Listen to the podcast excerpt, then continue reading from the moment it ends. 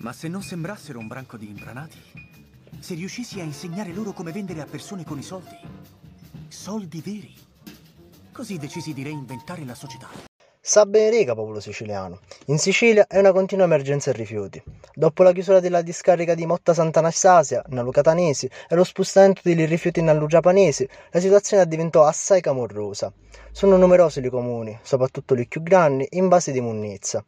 L'ipotesi capapila maggiore è chi da dimannare la munnizia all'estero. Si parla di mandare fuori dalla Sicilia, già di l'autunno, almeno 15 tonnellate di munnizia ogni due settimane a un pezzo enorme che può puittare cucchiddo aumento della tari per i cittadini. Negli giorni scorsi, lo presidente della regione, Nello Musumeci, annunciò la firma di un'ordinanza di fare avvio al governo nazionale. Su pezzo di carta, però, sappa perdere nelle grandi istanze degli uffici regionali.